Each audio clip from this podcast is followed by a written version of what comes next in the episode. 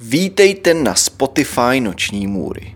Na tomto Spotify si můžete poslechnout nejrůznější příběhy lidí, kteří si prošli opravdovou noční můrou. Kdybyste chtěli náhodou vidět verzi, kde budete mít obraz, kde budete mít obrázky, které doplňují příběh, jděte na youtube.com lomeno noční můry. Tam se můžete podívat na všechny noční můry ve videoverzi. Teď už ale k našemu příběhu.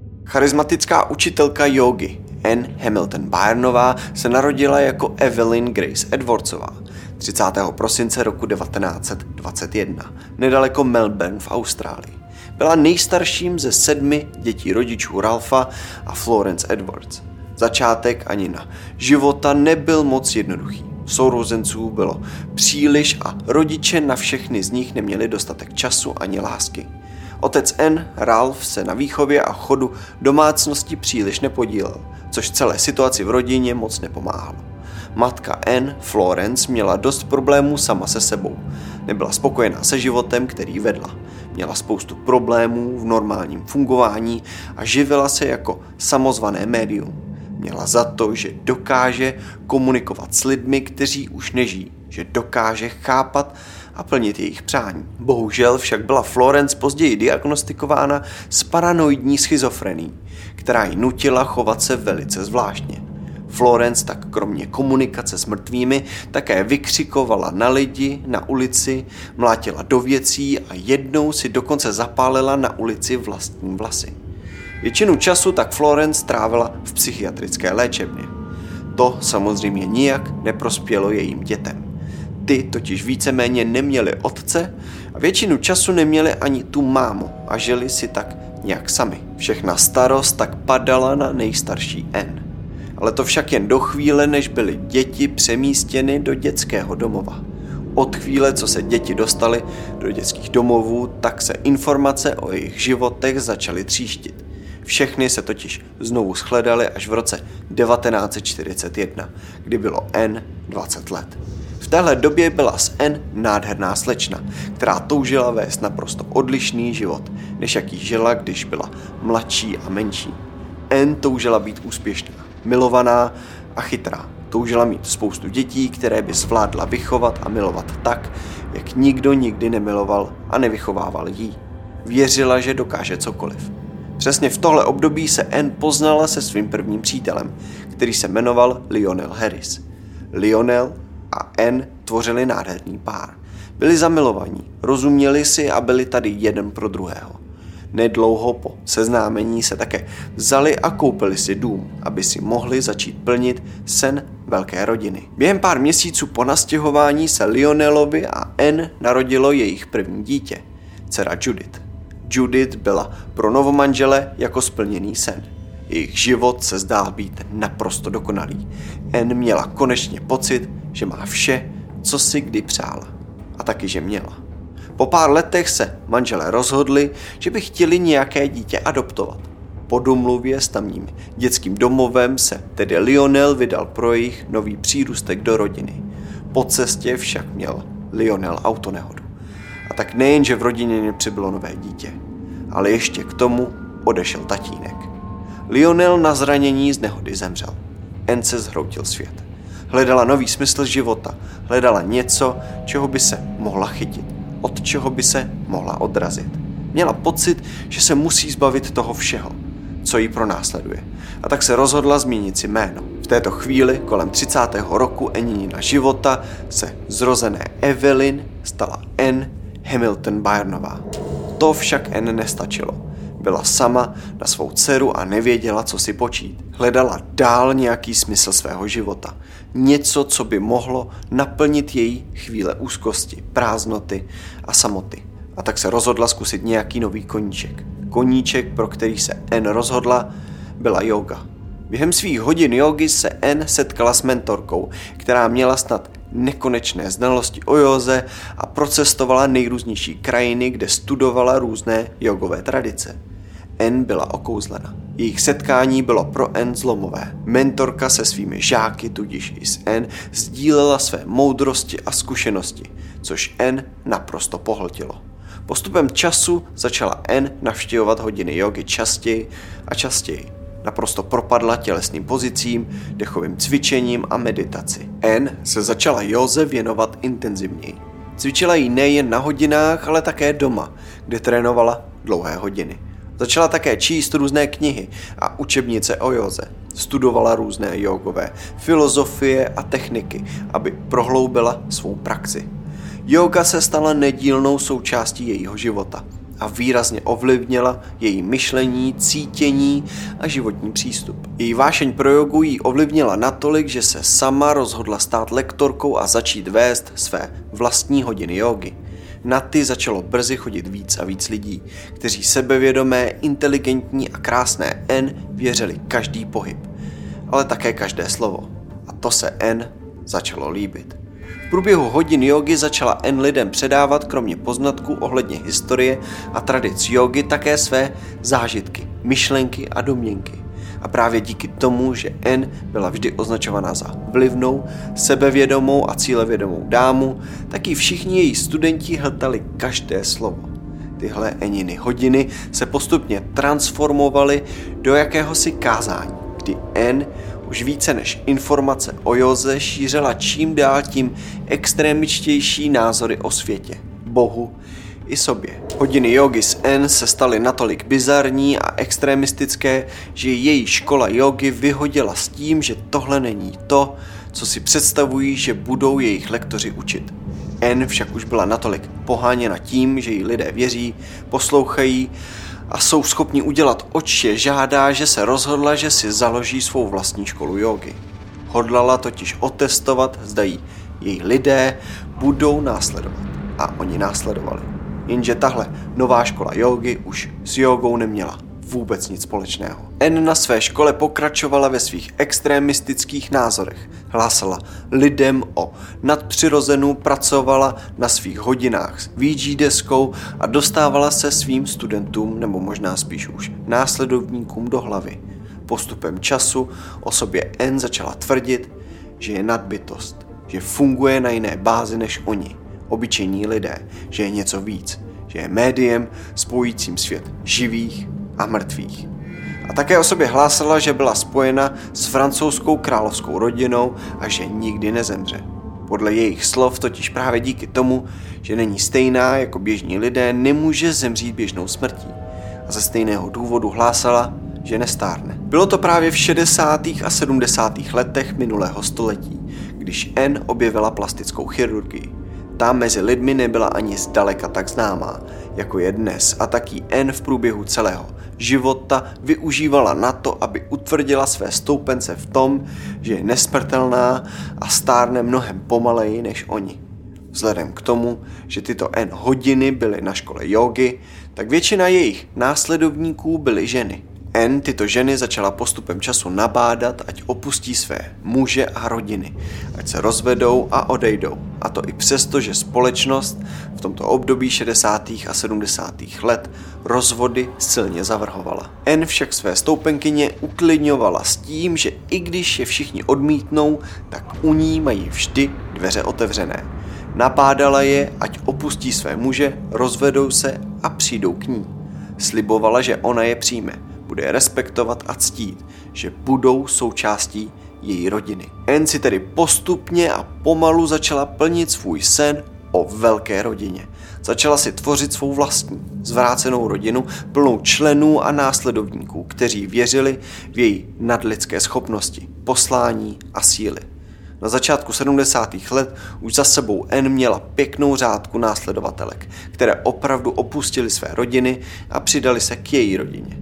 N však věděla, že pouze ženy jí nestačí. Věděla, že proto, aby její kult, nebo tedy podle jejich slov rodina rostla, tak potřebuje muže, dokonalého muže. A její představou o dokonalém muži splňoval jen a pouze tehdejší významný fyzik Raynor Johnson. Raynor Johnson byl velmi inteligentní, nadaný australský parapsycholog, fyzik, autor a byl právě tím mužem, o kterém N smýšlela jako o příkladu dokonalosti pro rozšiřování řad jejího kultu. N nezajímalo, že Raynor má rodinu. To, co ji oponovalo a zajímalo, bylo, že v té době byl Raynor Johnson významnou postavou v australské akademické sféře a byl předsedou správní řady University of Melbourne, což z něho dělalo vlivnou osobnost. A v neposlední řadě N imponovalo i to, že se Raynor, stejně jako ona, zajímal o nadpřirozeno. A Raynorův zájem o nadpřirozeno byl také to, čeho N hodlala využít proto, aby ho získala pro sebe a svůj plán. Hodlala se s ním totiž setkat a předpovědět mu jeho budoucnost.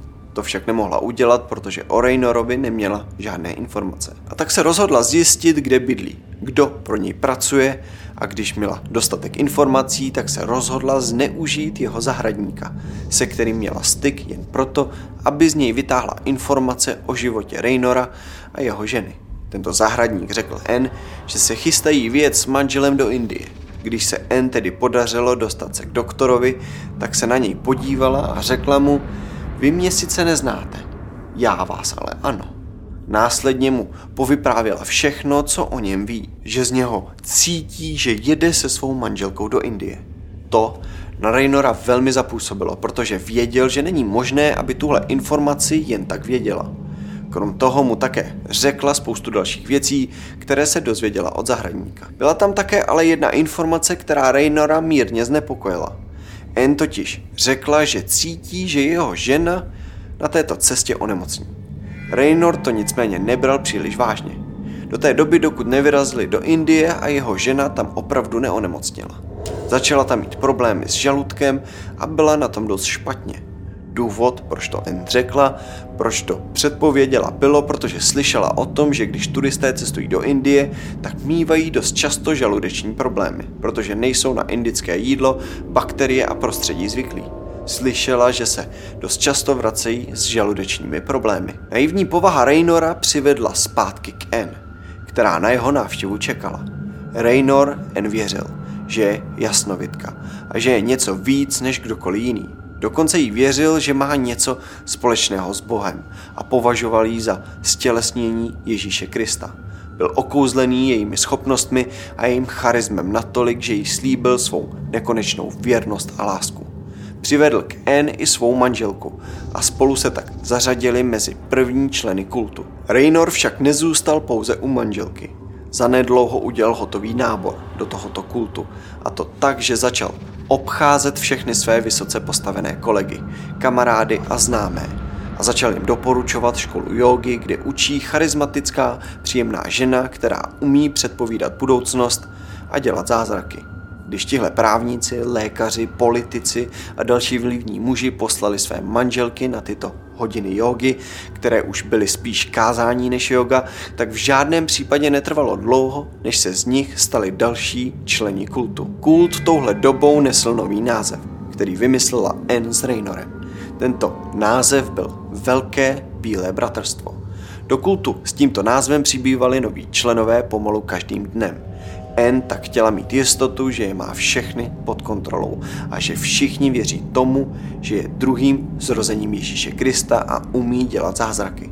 Proto se rozhodla požádat lékaře, které měla kolem sebe, aby jí začaly nosit léky. Tyto léky pak N potají dávala do vody a jídla. Následně si na svých kázáních vybrala určité lidi, které vyvolala, provedla jakousi modlitbu, řekla jim, ať tohle sní nebo vypíjí. Po malé chvíli, díky lékům, které do toho dala, nastal zázrak. Člen kultu se začal cítit lépe a jeho víra v Eniny schopnosti stoupala. Stejně tak novým členům začala N podávat psychotropní látky, o kterých nevěděli, že jim jsou podávány. A když noví členové byli pod vlivem, tak měla N nacvičenou show s dýmem, světlem v bílých šatech, která měla působit jako vize nebo zjevení po kterém měli i největší pochybovači uvěřit, že N byla převtělením Ježíše. Jednou z takto okouzlených žen, které N věřila každé slovo, byla i umírající majitelka psychiatrické léčebny – ta N natolik věřila, že na ní na smrtelné posteli přepsala celou onu kliniku. A vzhledem k tomu, že v tu chvíli měla N k dispozici celou psychiatrickou léčebnu a místnosti plné lékařů, kteří poslouchali na slovo, tak se rozhodla nechat zavřít každého člena, který si dovolil jakkoliv nesouhlasit s ní, jejími názory nebo se pokusil jakkoliv ohrozit fungování kultu. To včetně manželky jednoho z mužů, kterého si Anne vybrala za svého muže. Bill Byrne vstoupil do kultu spolu se svou manželkou a čtyřmi dětmi. Byrnovi byli malou šťastnou rodinou, ovšem jen do doby, než Billa vybrala Anne. Ta se jednoduše rozhodla, že Bill bude jejím manželem a on vzhledem k tomu, že uctíval každé slovo, které N vypustila z pusy, tak příliš neprotestoval. Problémem jak pro něj, tak pro N se však stala jeho manželka. Té se N potřebovala zbavit a tak ji nechala zavřít na samotku do léčebny, kde si Billova manželka procházela hotovým peklem, zatímco si její muž užíval a začínal románek z vůdkyní kultu. Celý jejich vztah zašel tak daleko, že se spolu vzali. Ve chvíli, kdy se uzavíral snětek mezi Billem a N, tak kult už čítal na 600 členů, přičemž většina z nich prodala veškerý svůj majetek a nastěhovala se poblíž N. Většina kultu byli totiž opravdu velice bohatí, vlivní lidé a tak jim nedělalo problém se ze dne na den přestěhovat do luxusních vil jen proto, aby neustále byli poblíž jejich vůdkyně. N si jejich rozhazování peněz všimla a tak se rozhodla ve svém velení postoupit dál. A to tak, že začala v kultu vymýšlet nová pravidla. Jedním z jejich pravidel bylo například pravidelné střídání manželů, placení desátek neboli 10% zemzdy a podobné zvrácenosti. Tyhle věci měli členové jejího kultu dělat proto, že jim N napovídala, že se blíží konec světa a že většina z nich měla karmický dluh, který pokud by nesplatili před soudným dnem, před koncem světa, takže budou uvrženi do pekla. V případě, že někdo odmítl udělat cokoliv, co N řekla, tak ho čekal jeden ze dvou trestů. Buď byl uvržen do psychiatrické léčebny, kde byl držen ve tmě, bez jídla a léčen z nemocí, kterými netrpěl, a nebo byl darován lékařům pro pokusy a brutální operace. N se rozhodla, že potřebuje kult oživit mladými dušemi. Rozhodla se, že kult potřebuje následující generaci. Usoudila, že to, co jejímu společenství nejvíc chybělo, byly děti. N však sama děti mít nemohla, tak se rozhodla, že je musí získat jinak. Rozhodla se, že opět využije toho, že vlastní psychiatrickou léčebnu. Každá žena, která porodila v psychiatrické léčebně, byla omámená léky, po porodu jí byl na obličej přitlačen lékaři polštář a zatímco plakala v naději dotknout se a vidět své dítě, tak novorozence jeden z lékařských stoupenců N přenesl do vedlejšího pokoje. Odtamtud ho pak přenesl přímo k N. Takto si N během sedmi let nechala unést a přinést 14 kojenců a malých dětí. Mezi nimi i malou Sáru Moore. Identity těchto dětí byly změněny pomocí falešných rodných listů. Všechny děti dostaly příjmení Hamilton Byrne a všechny byly podobně oblečeny, ostříhány a všem jim byly obarveny vlasy na blond. Důvod, proč barvila všechny na blond, bylo, protože N nejednou prohlásila, že by chtěla vytvořit čistou generaci. Sára byla stejně jako všechny děti po svém přivezení domů vychovávaná v jednom z mnoha domů, které tou dobou N vlastnila. První čtyři nebo pět let svého života strávila Sára v domě zvaném Winbera v Dandenong Granges, nedaleko Melbourne a poté byla přemístěna do Kailama, skupinového domu u jezera Eldon. Ačkoliv N neskonale toužila po dětech, tak to bohužel neznamenalo, že touží potom dát jim všechnu lásku a péči, kterou by si tyto děti zasloužily. Naopak, na děti v Kai Lama dohlíželi pověření lidé z kultu. N se tam objevovala jen zřídka. Tety z kultu děti často bezdůvodně byly. Zavírali je o samotě do tmy, drželi je bez jídla a pití, nadávali jim a neustále je drželi ve strachu. Všem dětem bylo vykládáno o tom, jak je svět zlé a nebezpečné místo a jak by umřeli, kdyby se někdy rozhodli opustit kult, který v této chvíli začal nosit název The Family, neboli rodina. Čím byly děti starší, tím více léků a omamných látek jim bylo podáváno, aby nevnímali svět kolem sebe a slepě věřili, že N je vlastní matka všech z nich. Sára v průběhu dospívání začala pocitovat rozpory mezi ideály kultu a tím, co vnímala ona jako realitu. Manipulace a kontrola, kterou tety a N drželi nad jejím životem, jí začaly přerůstat přes hlavu a jako zvědavý teenager nemohla nečinně přihlížet proto se začala ptát na věci, které N hlásala. Chtěla důkazy, chtěla důvody, chtěla něco, co by jí dokázalo, že to vše je pravda. A to byl přístup, který se nezamlouval N ani tetám. Jak Sára rostla, tak začala být asertivnější a začala se hádat s těmi, kteří na ní a ostatní děti dohlíželi. A to včetně samotné N. Sára se s nimi postupem času hádala tak často, až byla v roce 1987 ve věku 17 let z kultu vyloučena. Spolu s ní z domu odešla také její sestra Lien. Po odchodu holek celá situace nabrala dost rychlý spát. Zanedlouho po jejich odchodu je totiž kontaktoval detektiv, který byl kultu na stopě už delší dobu. Až od něj se Sára a Lien dozvěděli, že Anne Hamilton Byrne nebyla jejich vlastní matkou a že nebyla vlastní matkou žádného z dětí, které holky v té době vnímaly jako sourozence. To, že holky vůbec komunikovaly s policií, byl zázrak. Odmala totiž byly všechny děti v kultu učeny tomu, že se policii musí bránit, utíkat od nich, nemluvit na ně a podobně. Od dětství jim bylo vtloukáno do hlavy, že policie je násilnická organizace, ve které je budou mučit, týrat a zneužívat. Obě byly natolik statečné, že to zkusili a sami zjistili, že jim nikdo nehodlal ublížit. Právě naopak. Policie vzala tvrzení Lien a Sáry s naprostou vážností. Po dlouhém plánování, jednání a dalších důležitých aktivitách se policie 14.